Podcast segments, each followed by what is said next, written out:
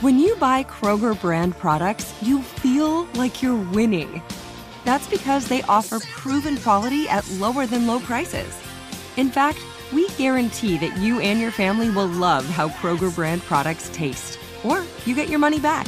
So next time you're shopping for the family, look for delicious Kroger brand products because they'll make you all feel like you're winning. Shop now, in store, or online. Kroger, fresh for everyone. Become a part of the fast growing health and wellness industry with an education from Trinity School of Natural Health. Trinity graduates can empower their communities through natural health principles and techniques, whether they go into practice to guide others toward their wellness goals or open a store to sell their favorite health products.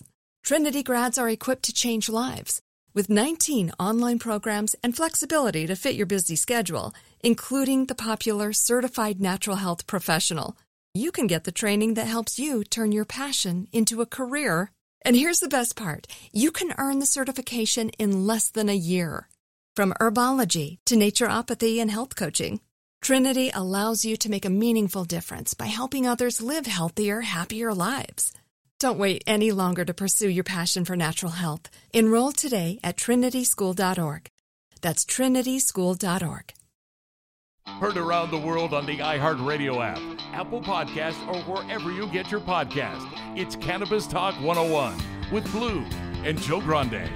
Welcome to Cannabis Talk 101, the world's number one source for everything cannabis, featuring Blue and Joe Grande. Blue is not here today, but we have the lovely Jessica filling in. Thank you so much, Jessica, for hanging out with us on this lovely show.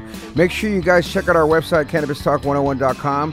And we have so many great new articles on there and blogs on the site. And you can really get the direct link to the Cannabis Talk magazine that Jessica had so much to do with. so, for those who don't know, this girl that's on the show today, she had her hands all over that. So Editor thank you. chief, baby. I mean, there we go. That, let's figure out the title right there. Make sure you give uh, Jessica a call, 1 800 420, 1980. and say, Good job, Jessica. You did really good on that magazine. Check out our IG pages at Cannabis Talk 101. Blue is at the number one, Christopher Wright, and I am at Joe Grande 52. And y'all know what time it is, right? Dime time! That's right. Think higher with Dime Industries. Find them in California, Arizona, and Oklahoma. Check out the website, dimeindustries.com, or on Instagram, dime.industries. Today's special guests, you guys, these dudes are no joke. Professional ass whoopers and are here to bring us into their world. These are guys you want fighting beside you and not against you by no means now. They're first off, this is crazy. I, I didn't realize that this is going down like this, guys. And I, I've been watching fights and part of this world for a long time, but they're gloveless champ. I'm talking bare knuckle boxing.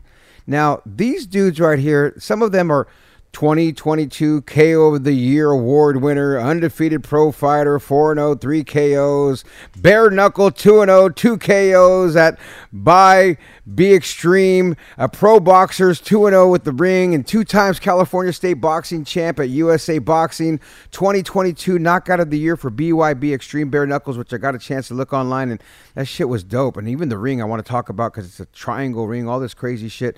2022 President Spirit Award from the Bare Knuckles Boxing Hall of Fame. Uh, visit the IG. Mark the Shark Irwin is in the building. Give it up for Mark.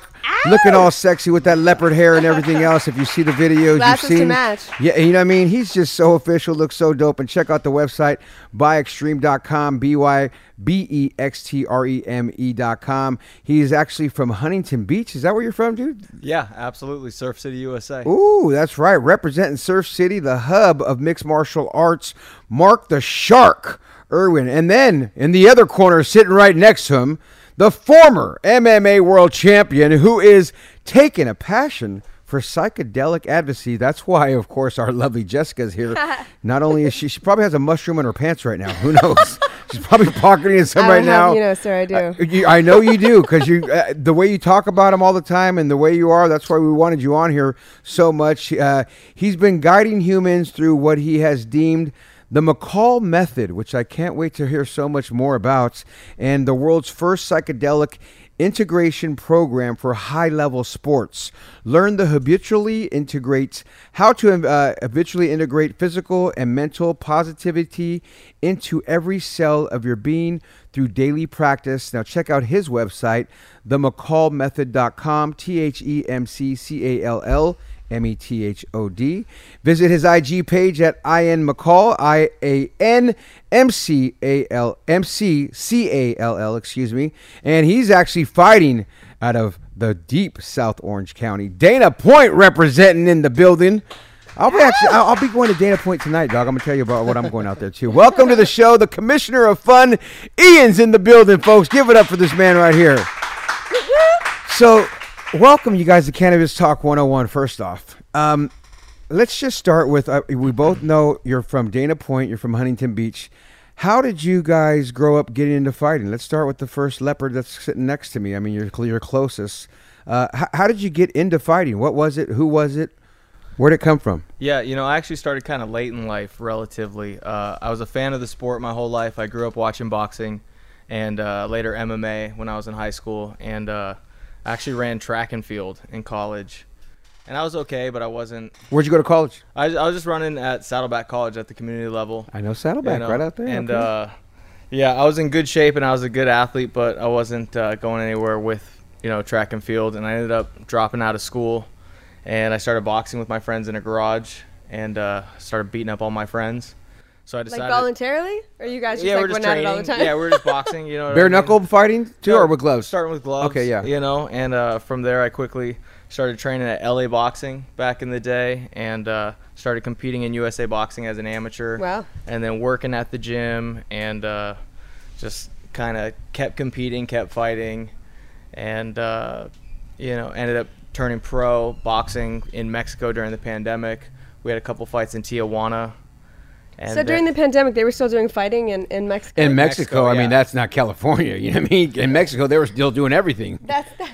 There Yeah. goes at least two miles between here and there. I mean, that's way. Yeah, but it's different still you world. got to realize once you cross that TJ border, everything's whole open. It's world. yeah. There's a big gate in the way, but that's about Yeah, it. exactly. Yeah, Other yeah, than that, it's welcome to the El Burro, and uh, let's It's go. called a gate, not a fence, by the way. Okay. not a yeah, wall. so we started boxing in Tijuana. And, Get a little uh, tighter on that mic for us. sir. we started boxing in Tijuana and we won a couple fights uh, south of the border and then uh, we got the opportunity to do bare knuckle and uh, I saw it as a sport that I could really excel in and uh, I remember talking to Ian about it and he was like bro don't do it like, why would what the fuck are you doing? Were you guys boys before?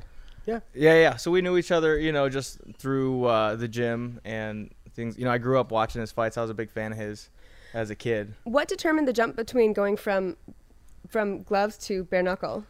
So I was boxing in Tijuana, and I wasn't making anybody, and nobody cared. Nobody was watching it, you know. And uh, one day I was watching YouTube, and a bare knuckle fight came on, and I was like, "Oh, this is fucking crazy." Yeah. Right. And then another fight queued, right? Because the algorithm's like, "Oh, you like that? Watch another fight." Yeah. So I watched another one, and another one, and another one, and I probably watched like half a dozen fights. You went to, down the rabbit hole, and pretty soon you're like taking your gloves off. Yeah, and I just I'm watching it and I'm like, I could beat most of these guys, right? And then literally the next day I see on my phone that BKFC was having open tryouts in Tampa, Florida, like two weeks from the day. Siri's always listening. Yeah, Always. right? Always listening. So I took it as a sign from the universe, and I bought a plane ticket. I flew out. I ended up uh, Commitment right there. yeah, I tried out. I got signed, uh, and ended up making my bare knuckle debut later that year. And uh, yeah, Ian, what did you think when he was doing that? He came to me and was like, "Hey, would you would you coach me?" I was like, uh, "Okay, fuck it." You know, sure, you're crazy, but it, it was more the prediction. It wasn't the fact that he was going to to to do bare knuckle boxing. Fucking anyone can do this. Um, it was the fact how sure he was about the path it was going to take to a world title. I like shiny objects. Um, you know, I've been around a team that collected a lot of them. You know, a lot of belts and a lot Muay Thai, kickboxing, and MMA, male, female, like Carla Esparza. Growing up at Team Oyama in Irvine, oh yeah. there's Colin Oyama is such an amazing coach, uh, and he builds the, some of the strongest young fighters out there. I mean, he's just he's he really is a, a fucking hard ass. He's kind of a dick, um, but if you get to know him, he's the nicest guy ever, and he like cares about you. And yeah, he was like a you know I have a great dad, but he was like one of those father figure types, and I've always had that in coaching my whole life. Um, and you know, I know you're looking to make you know, a professional debut in fighting is hard. He's not making any money. I know how like the ranks go. Um, but I saw it and I was like, fuck yeah, let's. I've been there. I when when I started fighting professionally when I was 18, uh, it was I think it might have been still illegal in most places, some places at least. In California, for sure. Yeah, so it was like you know, I I, just I, I saw the path. I did the same thing with the Ultimate Fighter, the TV show. I didn't take the opportunity to be on the show because I was already the number one guy in the world at a lower weight, so I had a better play, um, business wise for that. But like you know, I there's so many similarities in the story, and the fact he's just my friend. You know, we worked at the same gym together, teaching you know, martial arts, get, teaching fighting. So um, I was excited. I was like, "Fuck yeah, let's do this," and get to work. And you know, he has a boxing coach, Bobby. Of course, I could be his boxing coach, but Bobby's a better boxing. He's a he's a boxing coach, Right. An MMA guy. Um, Bobby's and- Boxing, Laguna Beach, California. Nice. yeah, Bobby's great. You know, he's a really, really good coach, and comes from a good lineage of where he learned it from, and like that, that all that sort of stuff means a lot. But and Mark's not the only product. You know, he's got Chelsea May May, um, and she's what number one in the country. Number one in the USA, Chelsea Wow. May May Anderson. Yeah, Number one female lightweight lightweight in uh in boxing. yeah, and- WBC Boxing or- international champion. Yeah, gloved boxing. Glove boxing. Shout out to Chelsea May May. Wow. Yeah, and Aaron's at the gym. Aaron Tuffill. Um, so you have I there's substance there, you know, and I knew how crazy he was just from talking to him. You can just kind of read each other, you know. Uh, so we're going on this adventure. I'm his grappling coach, so I'm trying to figure out ways. Do you remember when when I was thinking about this uh, when I was co- driving up here, when Anderson Silva got a hold of Rich Franklin Yep. that first time? Yeah. Silva. Well, in the Thai clinch. in the Thai clinch and killed him with knees. devastated him. And we were, him we were just like, that's the world champion, and that's what he did to him. Like, there's a whole new set of things that in bare knuckle we haven't even s- tou touched on. And he's not a wrestler. He's not. He's not a Thai guy. He doesn't. He he. But he's he's learning quickly, and it's a different. It, it has to be a boxing approach to a Thai to a Thai clinch. You know, it's kind of how I think about it. But um, you know, we're working on traps. Let's say if the guy is Mark, you know, isn't gifted with like insane speed. Maybe this guy is. How are we going to tie this person up? How are we going to push him against the ropes or against you know, and try and use this as as an advantage because he's really strong. He's got long arms. You know, like how what's what's the sort of trapping that we can do on different parts of the body and movement wise? And I, I think that's one of the exciting things about this sport is because it's one of the newest sports in the world. Um, you know, there isn't really like a set standard for you know what is you know ideal technique and, and things like that. yeah, it, it's evolving, and we we got to exactly. we got to. And not only that, even the training for it, because as I think of bare knuckle, I mean, I almost think of old school karate, kicking the wood, like to make those knees and shins stronger. Like you have to Like get your callous your hands because even no matter what, if you're fighting on the streets and you knock somebody out, you're like, oh, you go home and you're cool in front of everybody. You go, like, oh god, you're icing your hand later because it's fucking bare knuckles, literally. My finger doesn't bend. It doesn't go straight. I had three surgeries on this hand. Yeah, oh my god, Uh, look I, at you! I got weak. I got weak hands. you got trigger finger. Uh, yeah, so it's stuck it's like, like, it's always in a trigger, like you're ready to shoot.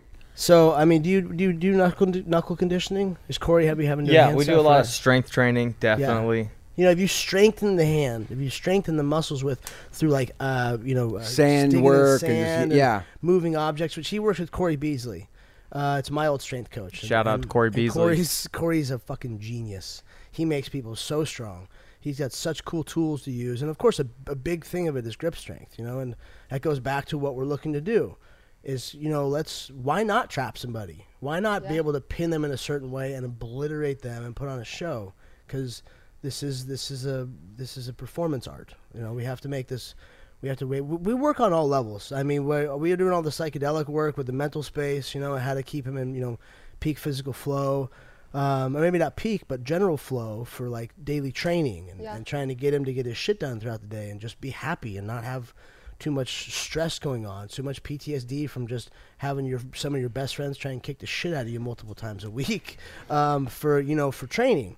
That's what you do. It's it's it's it's the whole ride is stressful and full of PTSD. If we can knock down that stress and get him into that flow state, then we can hit you know peaks of flow later with certain techniques. But um, you know, we're working on a on a whole whole. You know, we're playing chess. And how is that even sanctioned in California? Because I thought the bear, it's not right. Yeah, I thought We it's gotta go to fully Florida. damn. Exactly. I was thinking about this and we were talking about it off air. I go, you guys, I don't think this is fully legal in California because I, I boxed before and you know I've, I've done a lot of fighting things. And matter of fact, earlier today, Frank Shamrock, I was talking to him earlier today. I love Frank. Ironically, he, yeah. he used Yeah. to manage me. Oh, really? And he's now in San Diego, and we were just randomly talking. Frank and I carried the belts in Frank's fight in Brazil. Okay. Early UFC Yeah, days, yeah, I was yeah. carrying the belts. Yes. Yeah. Awesome. So it's like my fighting history goes way back with so many other random dudes too. But I was saying to the point of the bare knuckle fighting, I was like, dude, that can't be sanctioned in California. That's not. That's illegal. Yeah, so bare knuckle was actually made federally illegal in the United States in 1891,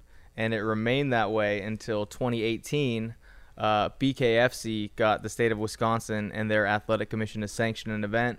Uh, after which Florida said, if they're going to put on bare knuckle fights, we will too. They started putting on bare knuckle events, and since then, Florida has really become like the capital hub. of bare knuckle Wow. boxing in America, and it's Because Florida. Florida. because it's Florida, yeah. and there's about a uh, probably about ten states at this point that have gone on to legalize and sanction it: uh, Kansas, Alabama, Montana. oh, really? Yeah, we're gonna be fighting wow. in uh, South Carolina, Mississippi. here on May 13th. Oh, so you're fighting out there then? Yeah, So That's May May next one. thirteenth, where are you going to be fighting? we're gonna be fighting in Rock Hill, South Carolina, for BYB Extreme Bare Knuckle. Um, we can't yet announce the opponent or any further details, but that announcement is coming soon. And the ring size on this one, I noticed it's completely different. It's a triangle ring that looks like about the size of my old shirts when I was 350 pounds. Correct. So it's actually the world's smallest combat ring. Real? Yeah. Why? Uh, well, it forces action. Versus knockouts. Yeah, exactly. There's But I no mean- hiding. But I mean, you guys know, just like just like in MMA, but a big thing between like MMA boxing versus a ring or a cage or whatever it may be, you can use, you know, you can you can hook your toes or your fingers into that cage and kind of use that as leverage. So is that part of your your fighting style? Is, is that allowed? Uh, well, there is There's a three lo- ropes. There's no cages, first of all, Oh, there's right? no ropes. So there is three ropes, ropes. but you're in a triangular ring, and it's the world's smallest ring. So there's no space to move. You essentially just have to stand in front of your opponent and fight. Uh, so it has the world's highest. That's what I like seeing. ratio. Exactly. I was watching that going, this puts you like in the, no, we got to punch until one of us get beat up. There's no running. Exactly. Oh, So it has the highest knockout ratio of any combat sport at over 90%. Oh my God. So what is so how long are the rounds? Uh, in my particular organization, it's five rounds, three minutes each, and in championship fights, it's seven three-minute rounds. Dear Damn, God. I, I would think they'd put it down to maybe two minutes. You know what I'm saying? Like two minutes don't bare wanna knuckles in a tight ass ring like that. Like 30 little, seconds of 'cause that it- is great. It's a lot. It's But- exactly. By, by the way, you can't stick your fingers and toes in the cage.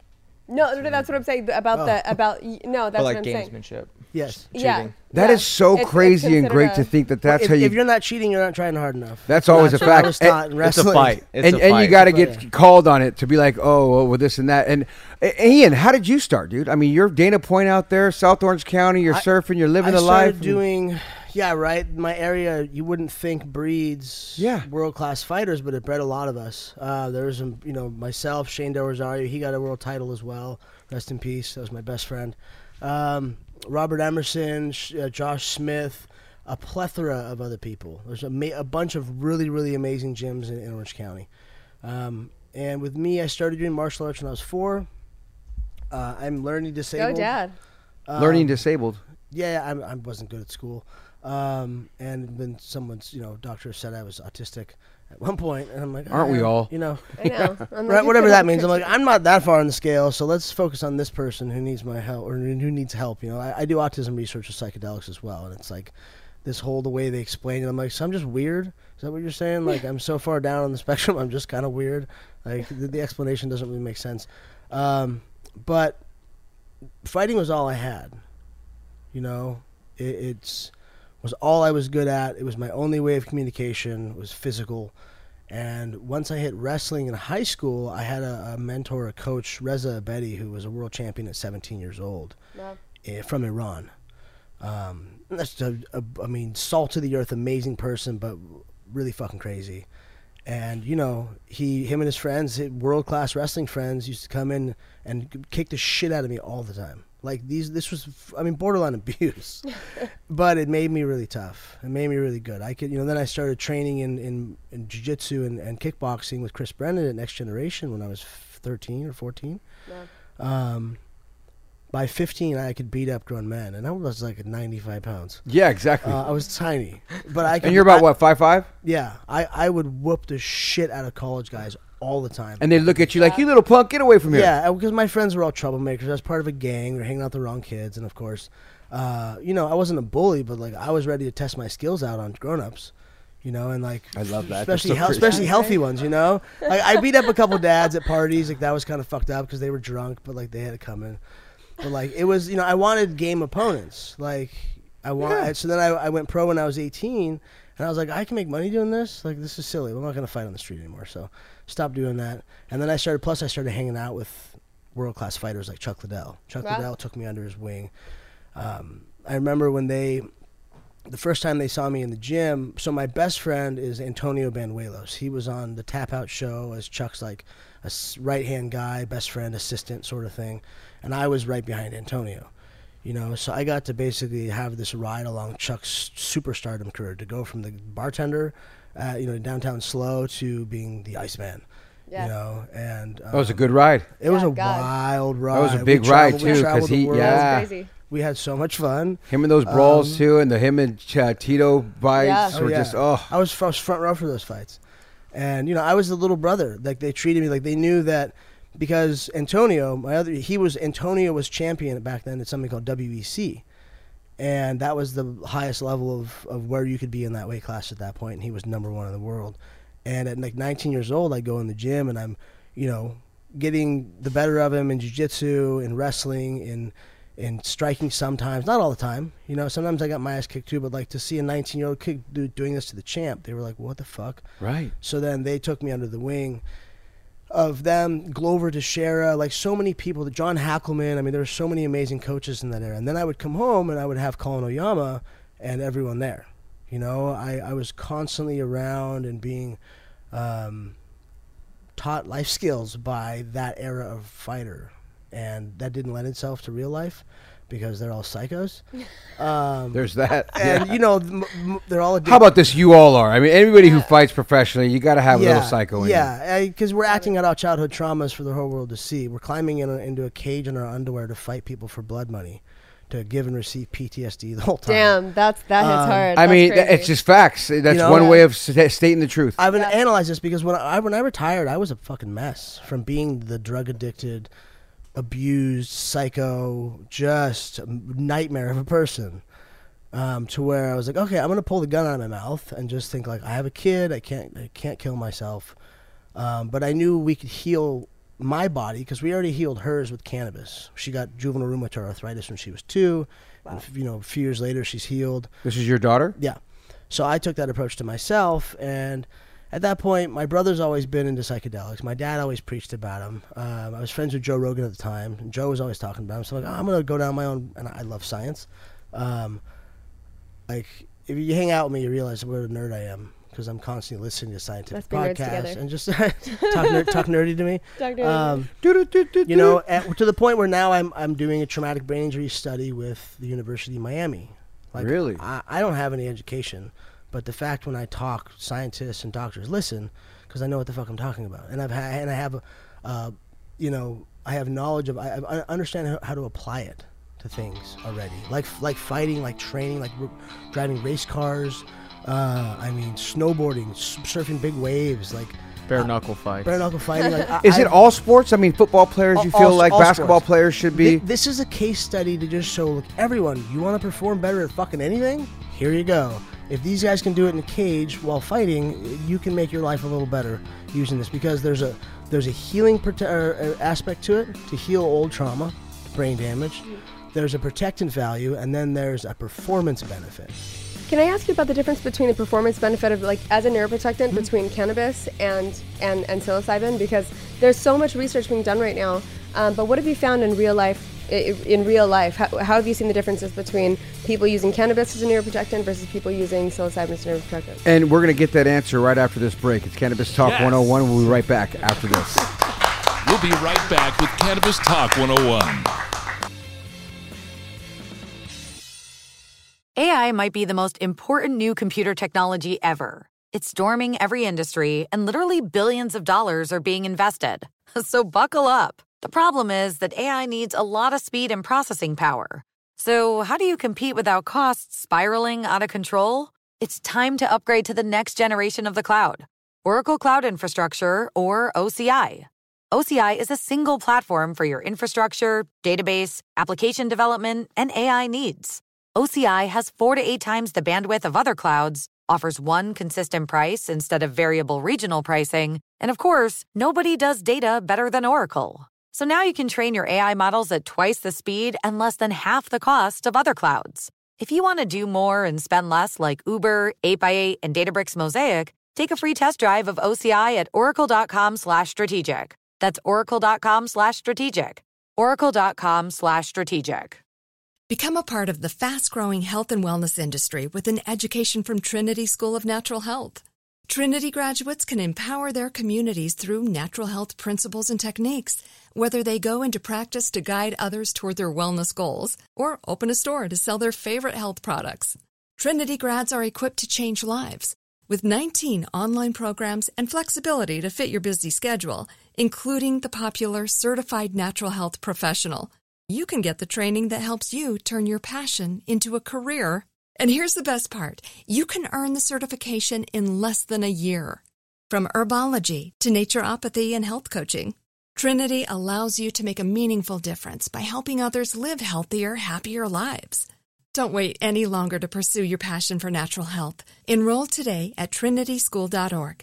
That's trinityschool.org. Welcome back to Cannabis Talk 101. If you want to turn your typical into something special, folks, when it comes to infused products, the flavor you taste should be just as enjoyable as the feeling you experience. Check out the website, lorannoils.com. And I don't care if you're cooking something or baking something sweet and sliced saucy or doing some edibles. Check them out right there. Mark and Ian are with us right now. Jessica, you asked them such a great question before we went to break. I want to get right into the answer. Do you want to repeat the question or do you Yeah, remember yeah. it? Please go ahead and give it So, to them. uh, so we've done a lot of a lot of shows, and we've talked a lot about the neuroprotectant um, agents of cannabis. But neuroprotectant, as uh, from psilocybin, how have you seen in real life situations? What is the difference that you've seen from from uh, an athletic standpoint?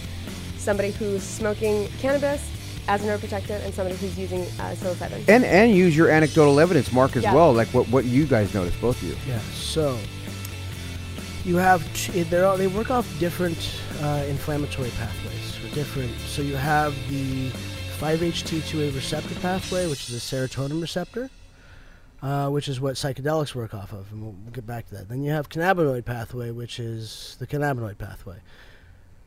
The only difference is you're not going to have a visionary state out of cannabis. It doesn't make it that happen. I mean, you can, but not the same way you would with with- Psilocybin. With, psilocybin. So you have two different pathways that are being inf- un- uninflamed. This is a, a formulation I made five years ago that kind of got me like cool in the scene of science, where they were like, "Holy shit, how'd you do that?" And I was mm-hmm. like, "It wasn't that hard." Uh, I just thought of some shit. How am I having this idea first? Stoners have been have been taking mushrooms and weed for a long time.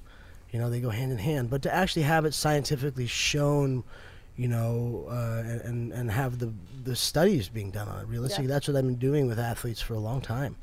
Um, I have a new product coming out. Uh, it's called Dragonfly Medicines. We're going to have this actual performance dose um, with uh, CBD, psilocybin. Uh, I might put 4-ACO DMT in it. I'm not sure. It's What's really- that? It's a. Uh, this is a horrible like way to put it, but people say it's the cocaine of psychedelics. Um, So it it's, gets you it's- going. It's, v- which I, I hate. I Coffee, hate that. coffee. Hey, but the I like coffee. you can say coffee. It's the It's the caffeine. um, which I have to figure out why. You know, it's not like we're a mushroom where I can go, well, this mushroom has more ATP in it. adenosine triphosphate, so it gives you a higher energy output. But like this, I, I have no idea. It's a synthetic molecule. Um, yeah, this is anecdotal, but I actually took a sample of Yeah. it just the other day before one of my runs, and I record all my runs because I record all my workout data. Track it, yeah. And I ran over a six mile run. I ran, I knocked one minute off my mile time. Like Wow. Against all the other runs that I averaged, like eight and a half minute miles over six mile runs. I did seven and a half There's miles. Did you find that you was was that re- was that a result of you being more focused and in the moment, or is that a result of you having more energy? You know, it just seems to have better performance benefits for endurance and especially like you know intensive cardiovascular And do you think that that was a, a result of the DMT component or a result of the of the psilocybin component? Um, whatever formulation that we were using from Dragonfly. Yeah, so this was this and this wasn't even the formulation. This was just a 4-ACO gummy. I'm like, try this out. Oh wow. You're gonna like this.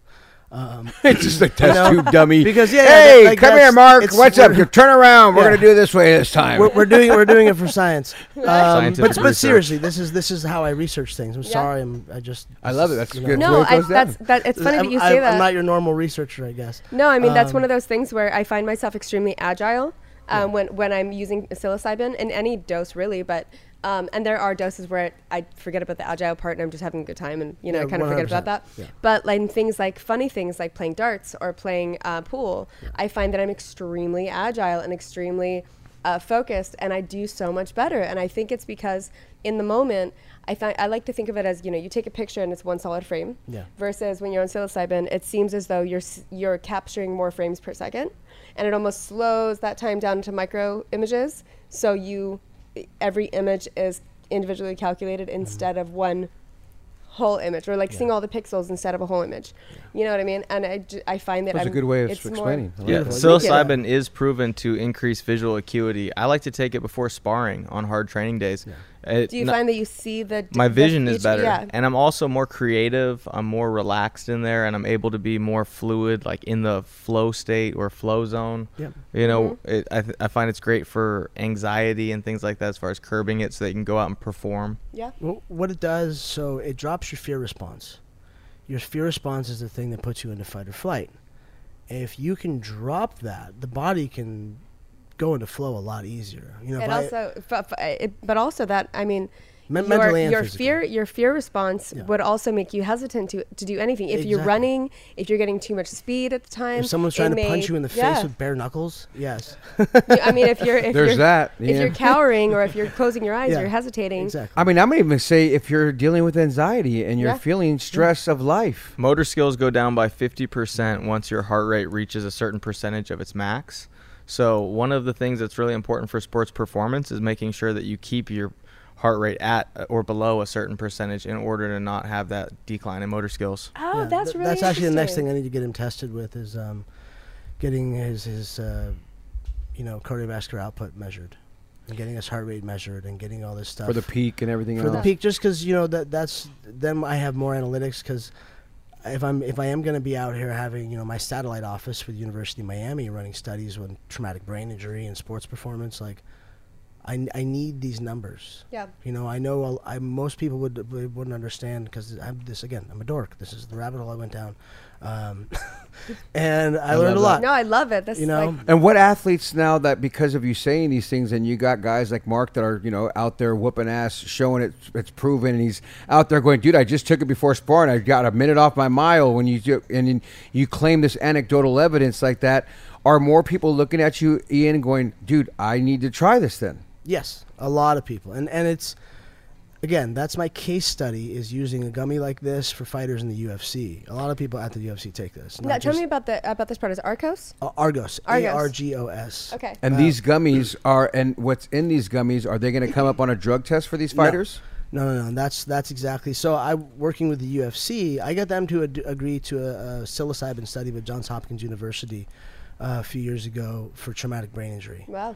and uh, yeah, that was like the first big feather in my cap. And Dana would like said, "Oh, well, look what Ian did," and Jeff Novitzky said, "Oh, look what Ian did," and f- then my phone has not stopped ringing ever since. That's amazing. Um, Congratulations. yeah, Hey, it's that's some good backing Yeah. right there. Right, amazing. and you know, d- Uncle Dana's always been good to me.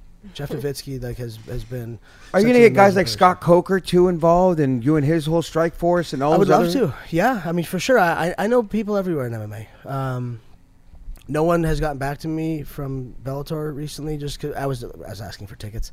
Uh, I wanted to go see Fedor uh, and and um, what's his name fight, and you know it was. That was in L.A., right? yeah, it was in LA. Yeah, exactly. Everyone was there. Like I just didn't get tickets. I should have bought some. Um, So, but tell us. Tell I had us a couple more about extras. Tell us more about your product, though. So, how many milligrams or how many So- so micrograms are is each gummy? Argos was the first, uh, you know, product to market with just a pure extract. And, and people like these taste so good. I'm like, I know because we've been doing it for so long. We have um, one of the two strongest extracts I've ever seen the numbers for the actual certificate of analysis. It's the most full spectrum. It's got you know the biggest tryptamine profile, and it's the strongest. Uh, there's one of two, and we're they're both like neck and neck. Um, and then this is talking about someone else's product. You know, that's that's to date. We always had the best stuff until very recently, uh, to where now though everyone's kind of leveled up, and you have different flavors in different areas.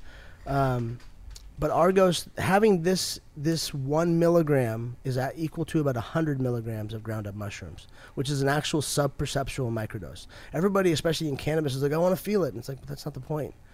You know, like mushrooms shouldn't be, you shouldn't be getting high off mushrooms that much. It shouldn't be the whole eighth because I grew up doing the eighth Yeah, and yeah, just like no, no, sitting no, there no, going, no. "Whoa!" And I'm seeing the little army men coming across my like microwave, and I'll Yeah, never forget thi- tripping this so is a- hard, like, this "Oh is my about, god!" About human optimization and also helping, you know, little autistic children or soccer moms or brain surgeons Depression. or, or cops and mm-hmm. firemen. The amount of people that are taking this product, mm-hmm. and they all know, like whether they work for the government or not, they're like, hey, this is really good for you, and and also. You know, I've been contacted by, you know, I've, I've, I've talked from people in the government, we'll just say, and they're not looking after people stuff like this. They're if, if you if you do dumb shit, of course they're gonna bust you. Uh, if you don't, you know, if you don't pay the piper, you know, the way you need to, uh, they're gonna come see you. So if you just act responsibly, and plus, I work on a political level. I work for churches. I work, um, you know, with, with veterans and again autistic people. And what uh, there's, I apply this to so many different things. You're working with the right people and you're doing right it for the right reasons. I'm not making a You're bunch of not money you're not it. slinging it on the street to just like, "Hey, man, I'm trying to No, use no, this no. as strictly medicine and Yeah. try to help people with their elements that they need healing on." Yes, exactly. And these are only one one milligram per gummy. Yes, one Right. milligram, which is equal to about 100 milligrams. Okay. And I even tell people you can obviously cut it in half because now our, our extraction method is so advanced and it's such a good, such good potency um, that maybe you need to cut it in half. Now, how do you get how do you get one um, one milligram uh, to be as potent as 100 milligrams in terms of benefits? What? Because it's uh, it's just it's you just have to just make them the same, one and the same. Because 100 milligrams of ground up mushrooms Mm-hmm. is the same strength, which you can never take a you know a certain amount of mushrooms and go, this is how much is in there. So that's why we had it extracted. It's just the science. I can't get an actual like real analytics on. Mm, I don't So know. It's no know. way to it's no way to really say like, oh well, an eighth of mushrooms is this many grams. No, no, no. There's no way because it's a Okay. it's a dried. It's like it's like mushroom jerky. That's all dried and like something you shouldn't put in your body. You know, like it's not that you shouldn't, but it just upsets your stomach. You know, like, it can be gassy or whatever. Whatever. They, but everyone has issues with eating mushrooms. You know, with their stomachs because it's just not that good It's for a you. good bubble guts for Yeah, sure. Yeah, especially if you're not grinding them up. If you grind them up, you have more, more bioavailability, so you get to extract more yourself. Uh, you have more surface area, obviously, to break it down with, and it's not like the hardened structure. so do you guys extract it to a liquid form, Uh, or are you just breaking it down to just a bunch of chopped up, Li- damn li- near no, powder? No, no, no, liquid form. Well, first it's got to be pulverized, and then they put it through through an extraction method, uh, whether it's alcohol, water, and uh, and then you have the, the product. You know, then you have to purify it, and so it depends. You know what form of form of alcohol are you using because that's gonna that's gonna give you a different tryptamine profile. Like, you know, what sort of um, I get to learn all this stuff from like amazing scientists that like are build have built the game so far. From people from the 60s and 70s, like a dear mentor of mine, Robert Forte. Um, he wrote some amazing books with Timothy Leary and people like that. Yeah. Gordon Wasson, Carl Ruck, to scientists like Matthew Johnson at Johns Hopkins or Melissa Dawn. Uh, I, I've worked with Melissa on and off for a long time. Uh, Dawn Scientific, she's built three, sil- the first three psilocybin labs in the world. She built the one in Jamaica, the first one, um, and she's built one in the Netherlands. She's built them in this country, and she's, you know, like these are the genius people that I get to just go pester with questions. Constantly. And it's crazy to think because as cannabis has had their labs for the last 15 20 years maybe now you're talking about three labs that are out there for psilocybin so it's you know it's it's a decade or so away from where cannabis was right and now that you're saying or you're studying now how to use cannabis and psilocybin together Yes, uh, I like to. Not everyone wants to be stoned, especially putting a large scale product out there. It's they're just putting. I have to pull THC out of it because that affects people in a certain way. The CBD, if, if I'm just looking at pure performance, the CBD is there and the THC is not. Um, not everyone can perform high like we can. We were always smoking weed and training. Uh, some people can, but you know, I'm just saying the larger market is without it. So But most fighters, I would think, like to smoke weed. A lot of fighters like to smoke weed. I think it Yeah. went hand in hand. I mean, I was fighting back in the days, and everybody I knew, Yeah. I don't think there was one fighter that didn't smoke weed. We're on the weed podcast right now. Oh, really? You know what I mean? exactly right. Like, oh, we're here talking. And Yeah, you know. smoked a joint earlier. yeah, and, and you know, they're those fighters are some of the smartest athletes out there. You know, and they're finally making good money, but they're not. They're not making the same money that most athletes are. Not even close. Um, but they're finally able to take care of themselves, and they're reaching a level of fame pretty um, across the board. You know, and like Chito Vera is like the Justin Bieber of, of Ecuador. You know, like he's huge, and he's got such a cool story and following. I love. I've, I've known Chito since he first came over here, um, and you know he's a dear friend of mine. I also want to point out, I think that this, I mean, huge ups. Like, I give the UFC so much credit right now because they've started accepting sponsorships from cannabis and CBD companies. And I think that is just massive. Really? Massive. Yes. I don't think have Yes. they. I didn't see any yet. I yet. don't know. I Watch, haven't. watch this, guys. Y'all keep talking. I'm Please pull it up. Pull it up. Yeah, I, I believe you. I just didn't know what company uh, has been on there. I like the fact that though they, I know uh, what's his name right there. Uh, Diaz was smoking that CBD blunt or joint on on stage when he was there. As, That was a as- while ago. Yeah, I mean, so my point is that they've done some things. Ironically, there's some UFC fighters on our screen right there, Moreno and this and that. It's so- perfect timing right there, right? As uh, we have our screen playing, and now we have you guys here. We got to put you guys on there when we make the new highlight reel. I, I was I was actually in business with the UFC on a CBD level. They've always used the product that I used to I was you know working with and on part of invested in was called Elixicure. Uh, it was a CBD product. They took out the CBD and made it life way easier for the company, but the UFC loved it. And it was the only thing they would use at the Performance Institute. And then I, I tried to do a business deal with them, and we just it was too much. Like they're they're expensive, you know. It's not they're yeah, expensive. pay to play over there. Yeah, there's obviously people who can afford it, but we couldn't. Uh, it was like it was millions. It was a very large contract, so I know what these people are having to pay for this. So, that, So- that, that gives me hope. What did you So- find, Jessica? Please share Uh, it with us. yeah, us. so in 2001, so I did, I did.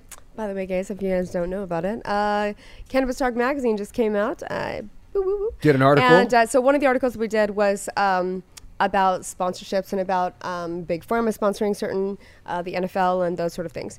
And in that research, I found that the UFC just accepted, uh, just started accepting, accepting sponsorships from um, cannabis companies last year, um, actually in 2001. So Love Hemp Group just became a sponsor of the UFC, which is the first.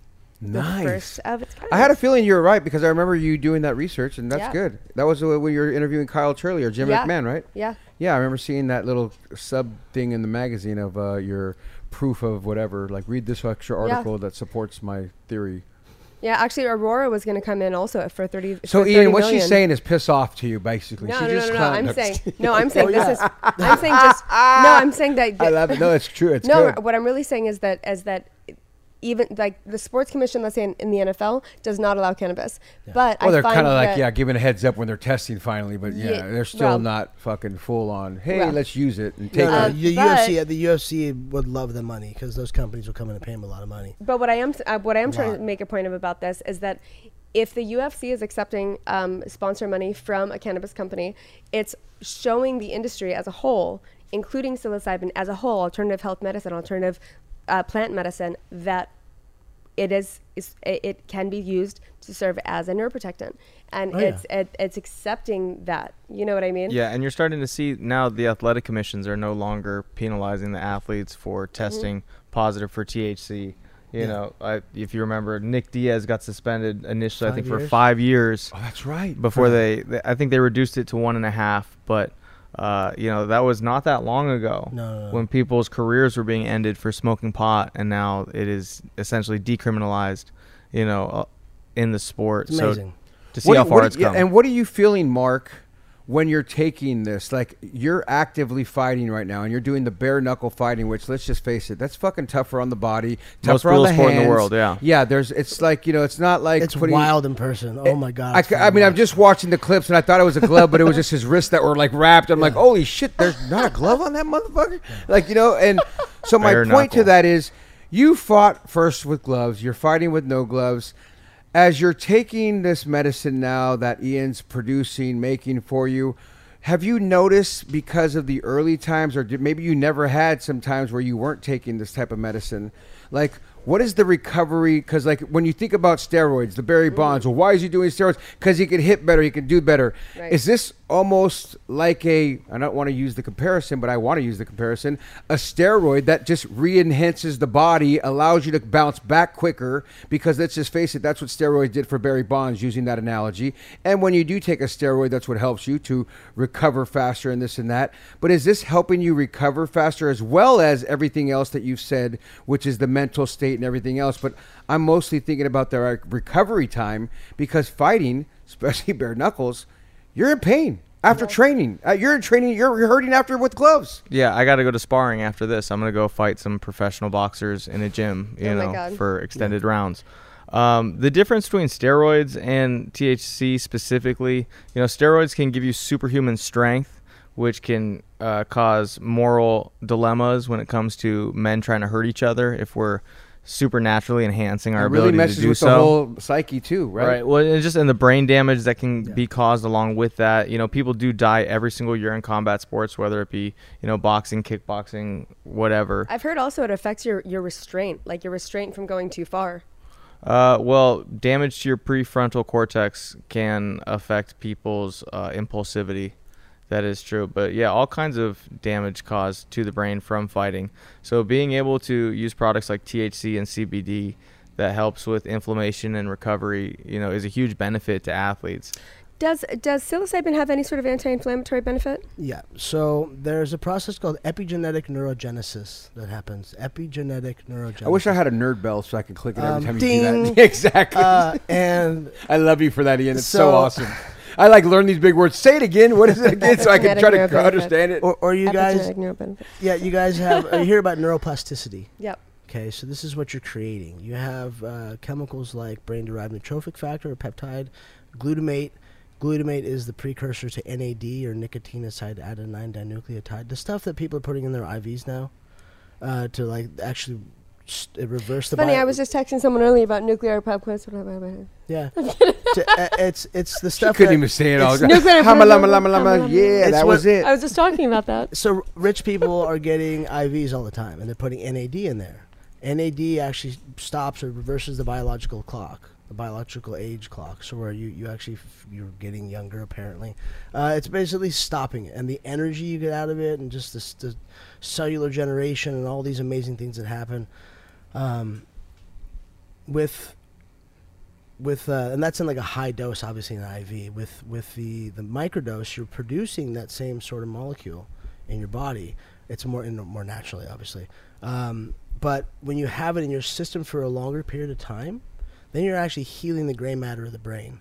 And when psilocybin goes into the body, it goes in as psilocybin, psilocin, um, and then when it's at psilocin, psilocin's the serotonin analog, so it looks exactly like the serotonin molecule, acts exactly like it. Um, when it hits the receptor, it turns the receptor on, and then you have a very big anti-inflammatory effect in the pathway.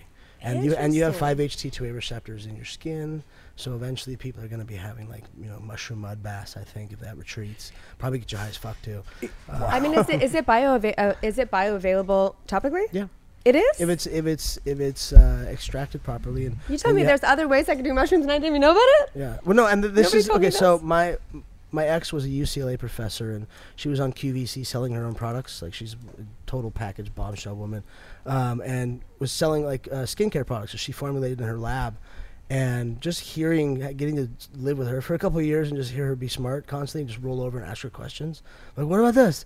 And uh, she actually made a psilocybin mask Oh, for you're us. kidding. Yeah, and it was it was it felt great. Is this available? Like, are you guys actually producing this? No, no, no. Just go make it. Just Will you? figure out an acid in the bay or you know cream. and- Ian, as you see Wow. all these anecdotal things and you work with all these high labs and then you work with all these scientists, doctors, professors at accredited, you know, universities and you see the benefits and then you have a fighter who's currently fighting like Mark and I'm sure tons of others that you just haven't mentioned and all your other anecdotal proof that you see how far well, not how, how far are we what is the problem you think? I know this is a total hypothetical. It's only your opinion.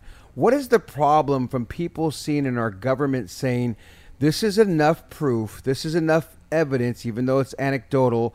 What's it going to take to get to that next level, like CBD got to that federal approval? You know what I mean? Not cannabis yet, because it's still not, even though you think it is. And everybody thinks cannabis is legal. It's really not, but it is, whatever. Yeah. You know what I mean? When are we going to get to that THC CBD got approved first by the FDA, right? Yeah. So for those that really don't understand that, think about the THC plant. They only did CBD, folks. That's why you can get that at the store. So whether we can get a small part of this psilocybin to get approved, like a CBD of psilocybin, like how far or what is it taking? What's messing it up?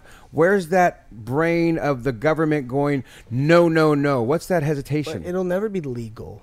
no, No. I mean, in parts of No. Oakland, it is, and Yeah, parts of the well, co- uh, no, no, no, that's wrong. Um, it is decriminalized. decriminalized. There we go. which means they'll still bust you for it. They just won't. They, the cops, the government's not going to spend any money on busting you for it. Um, but that doesn't give an actual model where you can have an industry where you can make money off it. That's that's that's why they do it this way because there's too much money to be made by pharmaceutical companies.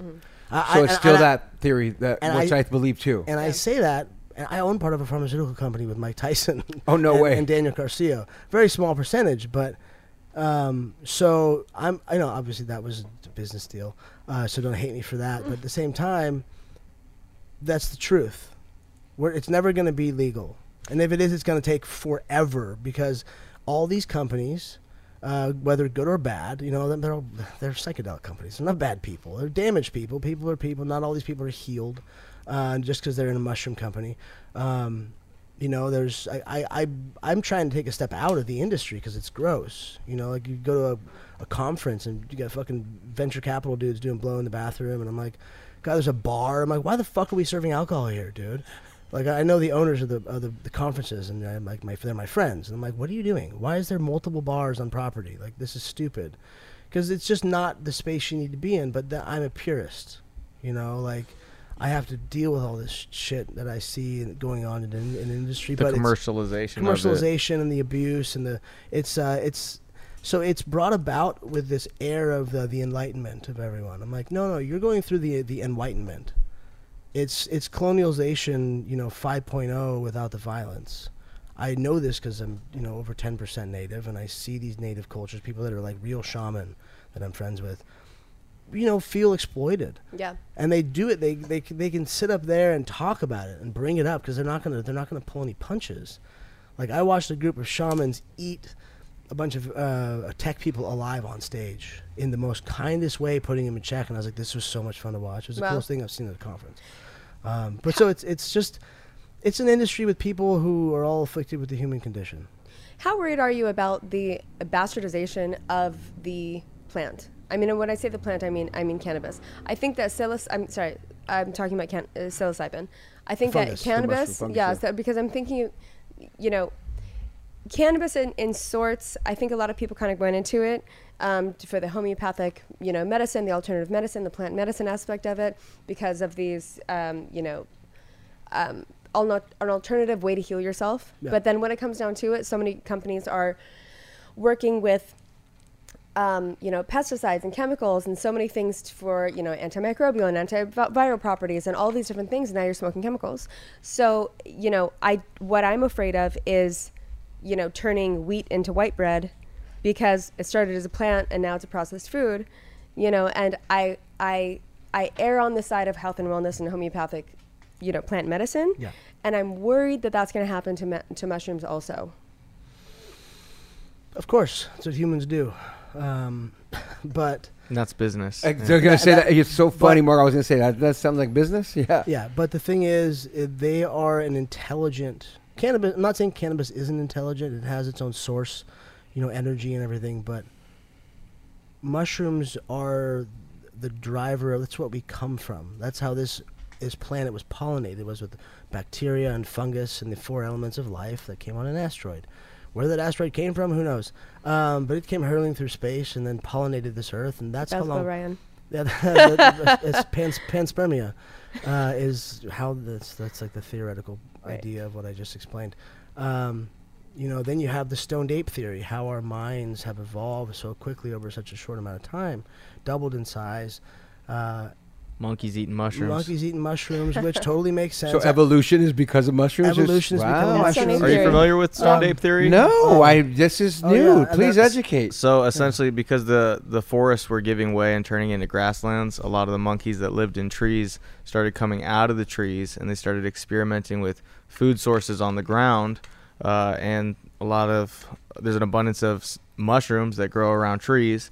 So they theorized that the monkeys started eating the psilocybin, and that structurally changed the way that their brain operated and the way they viewed the world, and allowed them to turn into what became modern day Homo sapiens.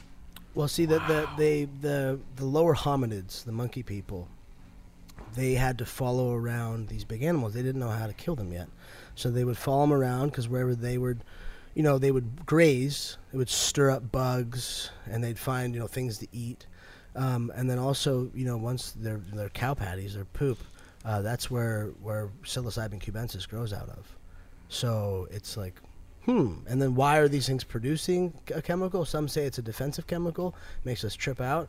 Um, if you eat it, I think it's no. It produces psilocybin for our benefit, to help us because fungus is what we come from. If you ever eat mushrooms with a dog, you get really fucking connected, and you're just like, Yeah. oh my god, Been there. It's amazing. you know? What do you mean? Eat mushrooms with your dog? No. Yeah, just like just Don't like give your dog mushrooms. yes, She's give your, no, give your "What? dog mushrooms. Yeah. No, I've eaten mushrooms little in front of my dogs many No, times. I'm, I ate mushrooms with my buddy, my my lawyer. you gave your dog mushrooms? yeah.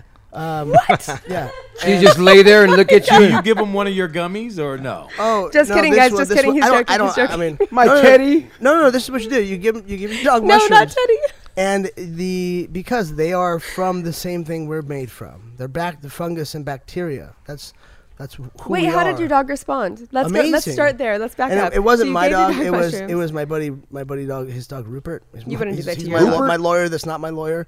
Um, gave him to your lawyer's dog. yeah, and, and we're sitting there. We just ate mushrooms with him. That was the first dog I ever ate him. I got to give him to my brother's dog and sit with him because I always babysit him. He's this giant con or uh, Presa Canario. Does your Like, brother know you gave your his dog? My brother would mushrooms? No, not yet. He said he wants Oh, to. he my- wants my- to, My brother would. He wouldn't Because that guy needs to chill. You're like he wouldn't Because- care. No, no, no. Because his dog needs to chill. So you should give him some. Yeah, and so, you know, to feel the connection with a dog when you're both on mushrooms Oh my is God. it's it's enlightening. Where you're like, oh shit, this I thought this would happen, and then it happened, and I was like, oh fuck, this is really intense. How much did you give him? I think we gave him like a gram. What? Yeah. Wow. And we, we ate like like you one know- gummy. No, no, no, no, no, like ten gummies. Oh my god. Yeah, yeah. And we ate like you Oh, know, oh, we oh. ate a couple grams of mushrooms, and we went and worked out, and came home, hung out with him, took him for a walk, and you know, how was he? Was Oh he fine? God. Was he just... He's amazing. Yeah, Rupert's the best dog ever. Was he playing talk like to you? normal, or was it? Yeah. I, I felt like he just was stood trying. up- Hey, Ian, he I'm stood Up hungry. his hind legs and he he, was just looking at me walking with his little expression in his eyes, and I was like, "Oh my god, you're so fucking adorable." He's like, if I just had a voice box, yeah, I right. so much I was to like, say. "Ah." I wish my dog was here. Here's what's funny. Jessica and I this morning were texting each other pictures of us and our dogs together. Literally this morning. If my dogs had been here right now, I'd be like, Stars, you come I here. mean, we literally me said, and then. I sent her Let's a go. picture of my dog. I go, "This is Teddy watching me take a shower." Yeah. And, like, He's like, he's, he's protecting us from the shower goblins, obviously. we literally were doing dog pictures together, and now we're gonna have to do mushroom pictures with our dogs. This is our telling dog on mushrooms. Okay, you want to bond with your dog? I'm telling you, it was it was. It, was I thought mouth telling kisses were bonding with your dog. I know. you. No, that that's actually that's uh, how you share the same gut biome.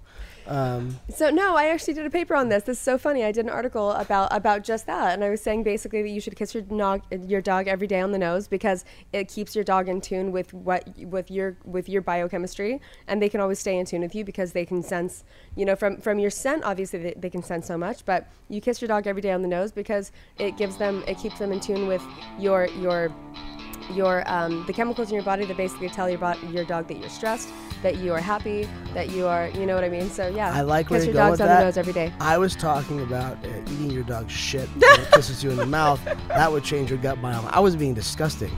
Uh, but you have a good theory. I like where your head's at with that. Um, you know, tomato, tomato. yeah, you know, it's a all little, little different. Um, but you know, what are the, what the uh, it's a, f- a fecal transfer. They have a f- fecal transplant where they take some someone Yep. else's healthy gut and take it and by gut I mean out of their butt and then they put it inside you to make you healthier.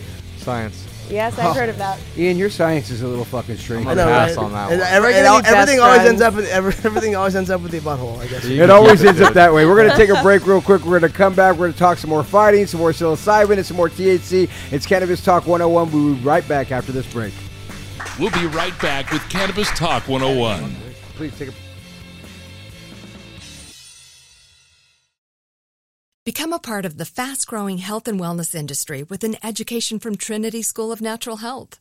Trinity graduates can empower their communities through natural health principles and techniques, whether they go into practice to guide others toward their wellness goals or open a store to sell their favorite health products. Trinity grads are equipped to change lives with 19 online programs and flexibility to fit your busy schedule, including the popular Certified Natural Health Professional.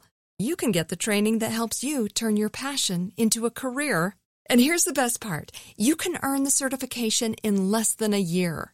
From herbology to naturopathy and health coaching, Trinity allows you to make a meaningful difference by helping others live healthier, happier lives.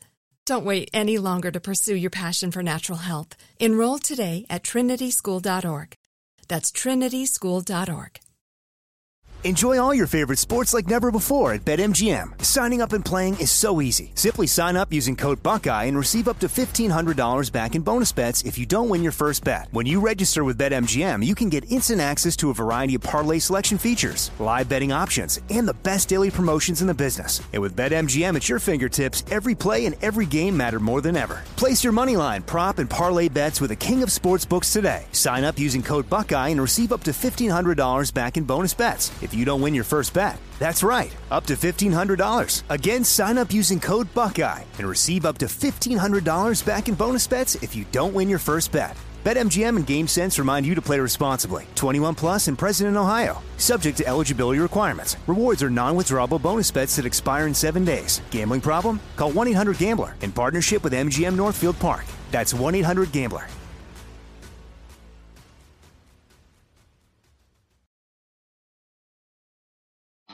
Welcome back to Cannabis Talk 101. Live the life you crave. You guys rise above ordinary weekend plans with Elevations Nations membership. You'll gain access to exclusive events, entertainment, adventure, and wellness experiences. Visit elevationnations.com to learn more. It's been a pleasure having the Commissioner of Fun, Ian McCall, on here. And of course, Mark the Shark Irwin has a big fight coming up May 13th in South Carolina. Go watch that bare knuckle crazy son bitch go at it again in that small ass ring because watching that dude and seeing that, I cannot wait to actually go to one and just feel that intensity because it literally reminds me of the let's go, let's go then. Yep. And let's go. And we're in a small ass apartment bedroom, not a bedroom in a house, like an old school apartment bedroom with maybe a bed on the side that, you know what I mean? If you fall, you're going to fall there, and that's one rope. But you only got that small area to fight in. And Move the table out of the way. yeah, and you're just going at it because it's about a, it's just about as big as a piece of pie about the ring because it's a, it's a little triangle thing. You know what I mean? It's about a Shrek piece of pie size. Did you guys remember during during COVID they were having UFC fights, but there was no audience? Oh yeah. And so I At the loved Apex. it Yeah. because when you l- watch those fights, you could hear everything. Yeah. well, like, on it these ones wasn't- you hear the punches and it's like That's what fist I'm on saying. body. It's That's like, what I'm saying. It's, It's like a during, different sound. when there was Yeah. no when there was no audience. It's like the audience, yeah, it like hypes everybody up and everybody's like has that energy going. But when it was silent, oh my god! Let it- me ask you all too, of a sudden though. it was real. Is it different, Mark, when you're fighting mentally, when you're fighting with gloves and without? Yeah, absolutely. Um, when bare knuckle, you can't make any mistakes. It only takes one shot, and that can end your night. So you have to be very calculated in everything that you do. Uh, in boxing, because you have big gloves that you can shield and block behind, and because it disperses a lot of the impact, uh, the amount of risk involved is just not even comparable. Um, I've been to boxing, kickboxing, MMA shows, and bare knuckle events. I've been ringside. I've been in the corner coaching. I've been in the locker room. I've been in the ring. There is, it's nothing like bare knuckle as far as the damage that these athletes are taking. People are getting fucked up. I mean, even if you block a fucking bare knuckle, You're getting fucked up. You're you can break your fucking your arm, right? Like literally, there goes your wrist. Like what you you can get a technical KO because you broke his wrist by punching him in the wrist. Yeah, you don't. You have to disregard a lot of techniques that you would use in boxing uh, when you're adapting a style for bare knuckle because it's its own sport. Um, yeah, you can't block like you can in boxing. It's almost open hand block would be the safest block, right? I mean, that's I, I, that's my theory right now. I'm just imagining if I'm fighting somebody, my I'm an open hand blocker with yeah. Trying knuckle. to parry shots is definitely uh, a good idea. You don't want to be catching shots on your arms. It's too easy for people to snake a punch in between your arms, or and even if it's hitting your arms, the damage of a bone hitting your arm is going to beat your arms up, and you're not going to be able to punch. So you have to use a lot more head movement, a lot more footwork, uh, and you don't want to engage for uh, prolonged periods of time. and training for this because I've trained and people who train in boxing, you're using maybe an 18 ounce, a little heavier glove, so it's a bigger size pillow fight, so to speak. I mean, it's exaggerated, but training bare knuckle, are you really going bare knuckle with a sparring partner? No, uh, it wouldn't be sustainable. That's what I mean. Like, yeah, we have made a lot of changes as far as the way that we train. Um, the main difference from training for gloved boxing as opposed to bare knuckle is we actually stopped training with boxers primarily at when we were sparring and we started working mostly with MMA fighters because the rule set is a little bit different and it allows for a lot more clinching and grappling uh, and holding and hitting. And because of the fact that most of the fighters that come over to bare knuckle are actually mixed martial artists and not boxers. And MMA fighters throw their punches and behave differently than boxers do. So when I did make the jump from boxing to bare knuckle one of the first things I did was bring Ian on board um, to help with my clinch game and my inside fighting, my dirty boxing, uh, so we could start developing systems that were gonna be most advantageous for this new sport. Because out here in the U.S., it's only been legal since 2018. It's brand new, um, and it's still only legal in about 10 states. So we're literally learning like on the fly what techniques are gonna work and what aren't. You know, as we're developing this new system of fighting in this new sport. Whereas in the UK, they've been doing it, you know, for a lot longer in the underground as well as sanctioned fights. Um, Fight so- Club. Yeah, so it's exciting to be at the, the forefront. it's like what it is. It's like the old. Fight Club movies, right? I mean, literally. One hundred percent. We're just we're putting a system behind it. You know, So like what- I'm having him grapple with no punches. So Just- what are the rules? Because you said there's no no takedown. Yeah, so it's boxing, punches from the waist up on the front side, no gloves, and you are allowed to clinch and punch, which is one of the primary. When you say clinch, can I get you in a headlock clinch? What is a clinch? What So is technical tie clinch, tie plum, uh, underhooks, overhooks, any type of. Wrap the you arm? can hold with one hand or arm and punch with the other. Okay. So fighting in the clinch is allowed so long as you're punching. Whereas in boxing, if you're holding people, they're gonna look to break you. And bare Are you penalized for clinching and then trying to take down? Because a lot of people, that's Yes. their natural reaction, right? So there's no takedowns, there's no kicks, there's no elbows, there's no knees, there's no submissions. It's just punches. You can grapple and you can punch in these grappling exchanges. It's just a straight feet. ass whooping. Then It's yeah, just- yeah. It's it's and I, I watched one of the most beautiful sets of violence I've ever seen in my life happen down in Biloxi. Uh, it was Laurent versus Rico. I don't can't, Rico, uh, yeah, Rico Franco versus uh, Laurent T. Nelson is the And- co-main event. these guys, you know, Rico had this very proper, beautiful British boxing, and then Laurent had this wild, you know, crazy South African guy, sort of. Uh, but Muay like Thai fighter. My, Muay Thai. He's done uh, left way. He's done everything, and he he has a, a, a more of a brawler style, but it was beautiful. It was really pretty to see the way he kind of wades into the ropes on these shots and uh, has it very adapted for bare knuckle. It was it was the just watching this violence was amazing and having Marco, dude, I've never seen you act like that. Like you acted like a little kid. And I was like, yeah, I got excited. Sorry, you know. And then like a week later, or two weeks later, whatever it was, we go to the UFC event. It was Do- uh, Dominick Cruz versus Chito Vera. Two people I've you know I've fought Dominic, I've trained with Chito. Like I I, I love both these guys. I was in camp with Chito and- for a and- fight. yeah. And we we went there and I was bored. Because the excitement wasn't there, it just right? wasn't there anymore. I was like shit. And sure, we did take too much acid. Um, oh, that's such a long which trip. is a horrible idea to do to the UFC. And there was no air acid. conditioning Oh in the my venue. Yeah, dude, I was texting Dana. I was like, "Why is the AC not on here, bro? What the fuck?" Like, not like he's gonna do anything, but you never know. I had to just give him shit. Um, Your event sucks. yeah, right. I was like, you dick. I'm sweating right now. Pechanga Arena. Uh, it- it's horrible. That San Diego Sports Arena is dog shit. Oh, it And is. it's- my, my dad complained the whole time. He's like, "You're going there?" He's like, "Fuck that place. You fought there twice." And just went on this rant about. it. I was like, "Dad, I, I don't care, man. I know." And I got there. And I I just was want to go support and, And be I was a part like, of. I was like, "This place sucks." Isn't that worse when you go to a venue where like, oh my god, this place is just the worst? It was just, it, But was, it was bad. To your point, I think bare knuckle is the new MMA. It is so exciting. Yeah, that's where we were going. with after that. now and not only you saying that I, I pause and go and i give this like look to you because after watching for the first time that i've seen you know it takes me back when i watched it to those early days of watching kimbo slice videos come out of florida when you're seeing this guy. And then he goes to ufc and gets beat up by real grapplers this and that.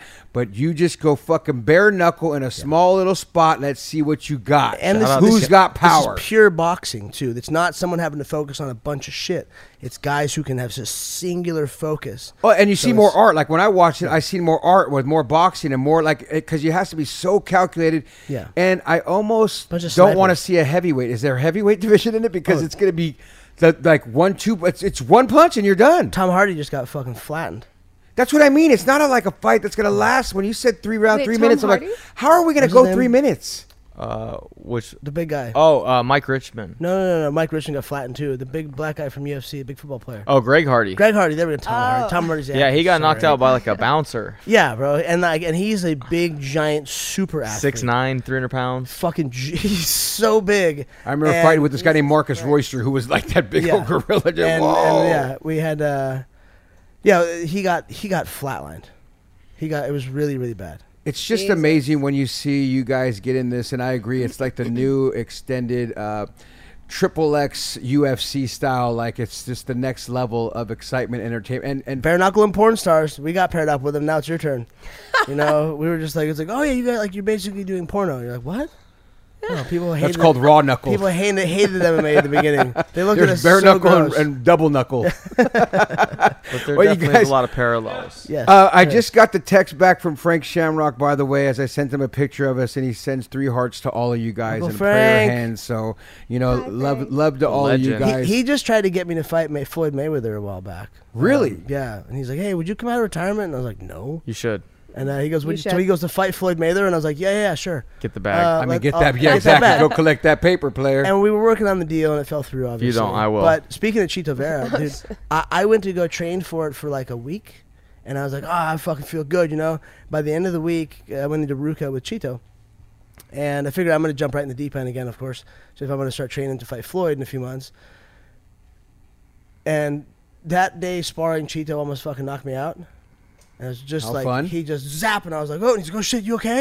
And I was like, "Oh no!" I was like, "I don't want to be here." I was like, "Why the fuck?" like in my head, I was like, "No, no, no, no." And Perla was Fuck like, am I doing Perla here? was like, "Get the fuck out of here!" And I was You're like, I'm done, man. I've been saying the last like five years I'm not a fighter anymore, and then it took me a few million dollars on the table to go like, "I'll go try it." I'll go try it. Then you got hit a few more times. Like, wait a minute. Dude, it was one solid shot. Chito's, you know, we're playing around, fucking around. I think I was, I was go, you know, going a little hard because I had shit to prove. Um, because I used to beat the shit out of Chito, you know, a long time ago. I'm gonna still show you, you little young yeah, right. And he's whap, and I was like, oh, my knees buckled, and I was like, whoa, I got stinky leg, and was like, yeah, I don't want to do this. Dude, my son hit me in the head with a pillow, Stupid. like a one of those uh, rehab type pillows. it hit me so hard, my equilibrium was like, wait a minute, how did I used to get punched? how did I used to spar? Like, Yeah. oh my god! I'm like, the and I took my son's head. I go, hey, Mijo, seriously, quit hitting me in the head with shit. Like, I mean, like it's just it's no fun no more. Yeah. You get a certain age, it's not fun. Well, and I think that's one of the things that makes it so impressive, right? Is because you can't do it forever. Yeah. You know, the toll that it takes on your body, the commitment that it takes to put your body through that abuse on a regular basis is not sustainable for the long term. And we know what it does to people's mental health and physical health and everything else. And that's why it's so important that we get brands like cannabis brands and psilocybin brands on board so that athletes are able to get the benefit of using these products because we so sorely need it. And they weren't using them before. Let's just face it. Look at those early fights. They were sitting Pain there pills. drinking liquor and Drinking just, whiskey You know what I mean? See, like, pills, dude, yeah. that was the thing. Yeah, the way I Tank was Abbott's back it. in the day. You know what I'm saying? Like, Tank just Abbott. you remember that shit back then, He was the original Yeah. HB bad boy, beating people up on Main Street. dude. And you know, what did he do for recovery? A little bottle of Jack, and just you know what I mean. Let's go. Mm-hmm. You know, I- like, if look those who know the histories, like I remember before UFC, before Dana White even bought it. You know what I mean? I remember Tito Ortiz bringing him to Burbank, and I met him at BJ's. Yeah. Like, oh, look who just bought it. I'm like, damn, Tito, I can't believe you're about to fight and do all these great things. And seeing it just evolve, and now this new evolve, I hope it gets legal in California because the excitement, like you said, watching a fight. It's just entertainment. It's almost equivalent to me when I watched the video of the feeling I used to get when I watched a Mike Tyson fight. Like you watched Mike Tyson fight, you were excited, you were knowing it was going to be a knockout, you knew it was going to be fucking brawl. And when I watched you fight, and I watched the, a couple clips of, of, of this bare knuckle, that's where it took me mentally and emotionally. So for those who haven't seen it, and if you want to go check this guy out in May in South Carolina, if I'm not mistaken, Yes, sir. go to that one or find him online and do that. We like to do the high five with everybody that's here on the show. I want to ask you guys these questions. Mark, you'll go first, and then Ian, you'll answer the same question right after it. And it's how old were you the first time you smoked cannabis, and where did you get it from? Uh, I was 15 years old when I started smoking pot, and I probably got it from some kids at school. Where? At what school? Uh, Out here in Capo Valley High School. Go ahead now, Kappa. go ahead. What about you, Ian? Oh, I was eight years old. Eight. What? I just came home from private school because you know it's we, Dana Point. Hello. yeah, it's hello. Duh. Growing The up part of the one percent. Um, you know, we I got kicked out of a lot of private schools. Um, so did my brother, and What school was it out there? uh, this time I came home from St. Catherine's. Yeah, and I There's some came- good privates out there. It's right on That's PCH. right? Oh, Yeah. fucking place is so nice. Um, but literally, you overlook PCH on the Laguna Beach. Um, and yeah, I came home. My brother was smoking on the side yard, and, and you know, your older brother at this point is the coolest person you know in life. So I was like, okay, you're doing. I was like, what are you doing? He goes, smoking. I was like, smoking what? And he said, weed. I was like, hmm, okay. I don't Can know. I have I, a hit? I don't know what that is, but like, cool. Uh, where'd you get it? And he goes, I stole it from dad. Yeah.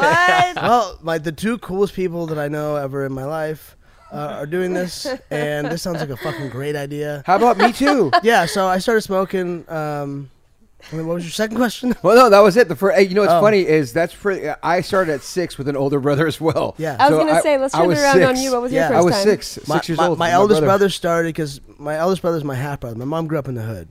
My dad married the help. Uh, that's why I'm a half brown. Um, but That's always a good thing. Right, you know, yeah, it's a good mix. Um, but my eldest brother smoked for the first time when he was seven, and my cousins laced it with Sherm. My very first time was laced with Sherm. Is he okay now? No, no, no. He's 50, 50 something. And he's, He's still a fucking fuck- mess, right? He's still fucked up. Yeah. that hey, dude, you just hit the equilibrium so hard at seven years old, and you put some Sherman there. I mean, come on. Question number two of the high five, Ian. I respect your family more and more after each question you answer. no wonder why you're such a derelict. How old are you? Uh, what's your favorite way to use cannabis? Uh, smoking a joint. Yeah, I love smoking joints. I don't know. There's something very Smoking uh, joints with relaxing your about it. friends. Yeah. Or like smoking a King Palm. I, I'm they've. I was smoking the King Palm on the cover of LA Weekly, which is 16 million copies. Nice. Um, I still don't, I still don't have one. I have never seen one in physical form. Uh, I was in I was in Mexico when it came out, and I came home and I was like, oh, And they're there's no- gone. They're all gone. They won't send me one because they're fucking assholes. Um, seriously, they're not nice people. Um, but King Palm. King Palm is my favorite to smoke because you, you can fit like a good amount in there where you and your friends can get blitzed, and you can sit and talk and like you know bond over. There's it. a spiritual ritual. There is. There's some, some, inten- some intention yes. setting and some like what's the purpose of me doing this like Always fun. Question number three of the high five, Mark. What is the craziest place you ever used or smoked cannabis? um, I mean, I I smoke a lot of cannabis.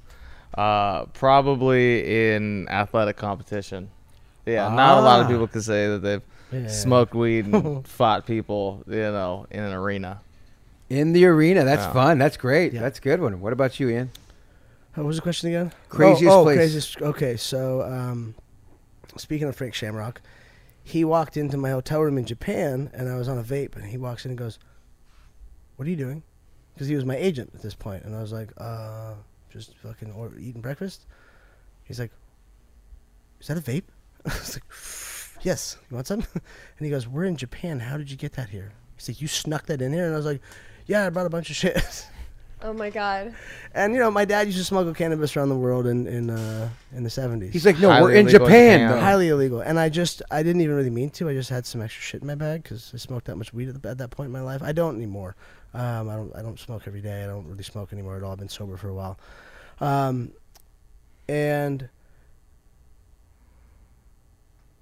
you know, like I don't know where I was going. What did Frank say when you did oh, that? What- Fra- Frank, Frank just he just laughed, and then I was like, "Well, I have to. I have my flight soon. Like I gotta I gotta fly back home anyways. I've been smoking this whole week.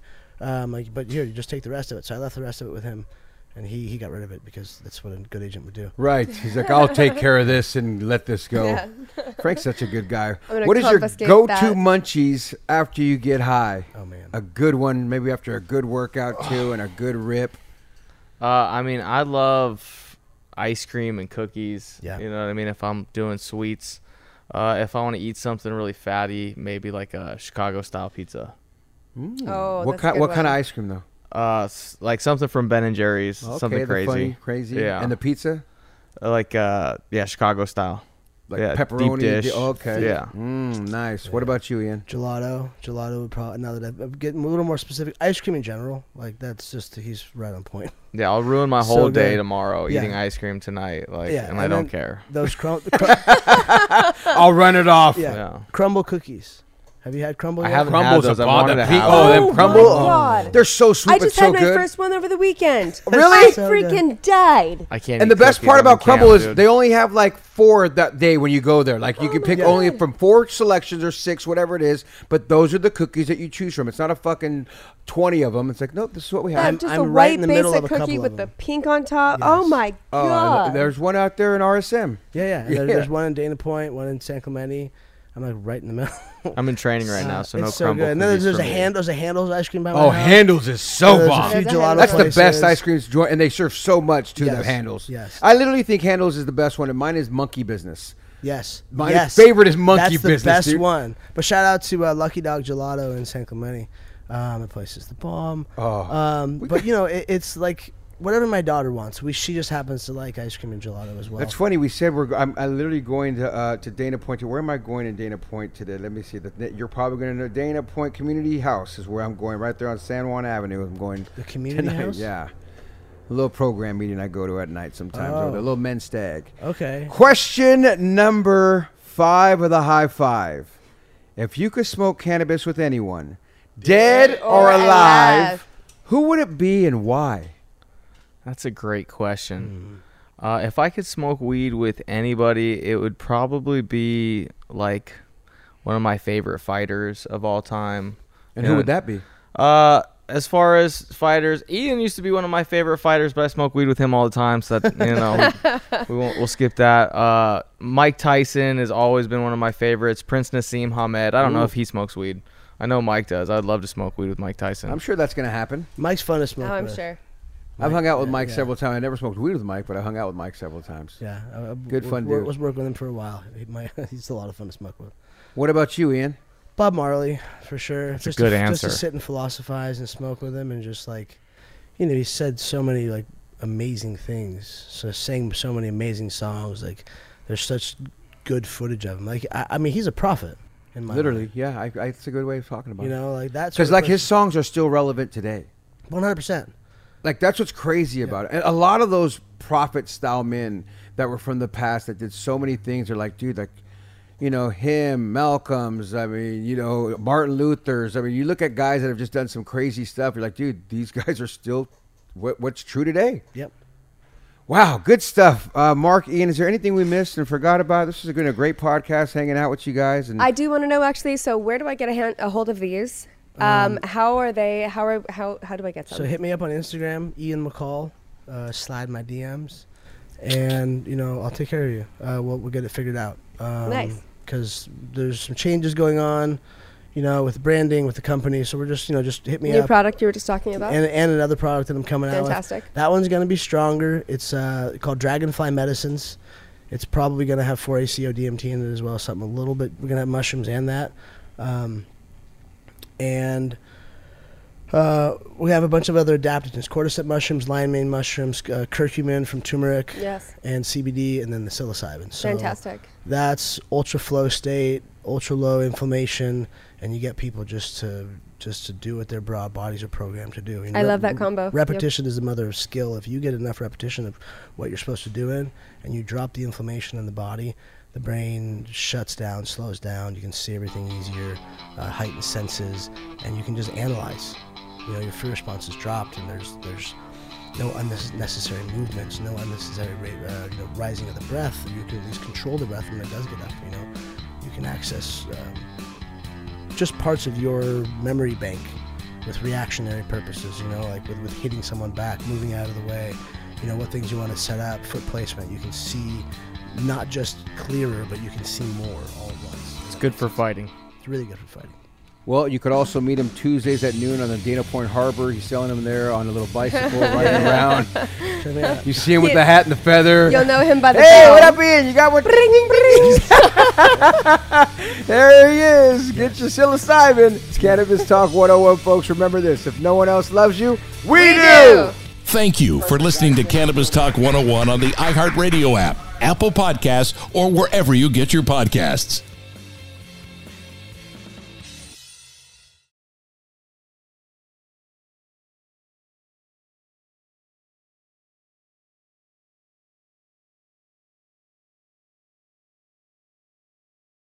Become a part of the fast growing health and wellness industry with an education from Trinity School of Natural Health. Trinity graduates can empower their communities through natural health principles and techniques, whether they go into practice to guide others toward their wellness goals or open a store to sell their favorite health products. Trinity grads are equipped to change lives. With 19 online programs and flexibility to fit your busy schedule, including the popular Certified Natural Health Professional, you can get the training that helps you turn your passion into a career. And here's the best part you can earn the certification in less than a year. From herbology to naturopathy and health coaching, Trinity allows you to make a meaningful difference by helping others live healthier, happier lives. Don't wait any longer to pursue your passion for natural health. Enroll today at trinityschool.org. That's trinityschool.org. Tired of restless nights? At Leesa, we know good sleep is essential for mental, physical, and emotional health. From memory foam mattresses to hybrids that keep you cool all night long, Leesa's mattresses offer exceptional comfort and support with free delivery and 100 nights to try out your mattress in the comfort of your home. For a limited time, save up to $700 off select mattresses plus two free pillows. Go to leesa.com slash iHeart for an additional $50 off mattresses and select goods. Exclusions apply. See leesa.com for more details.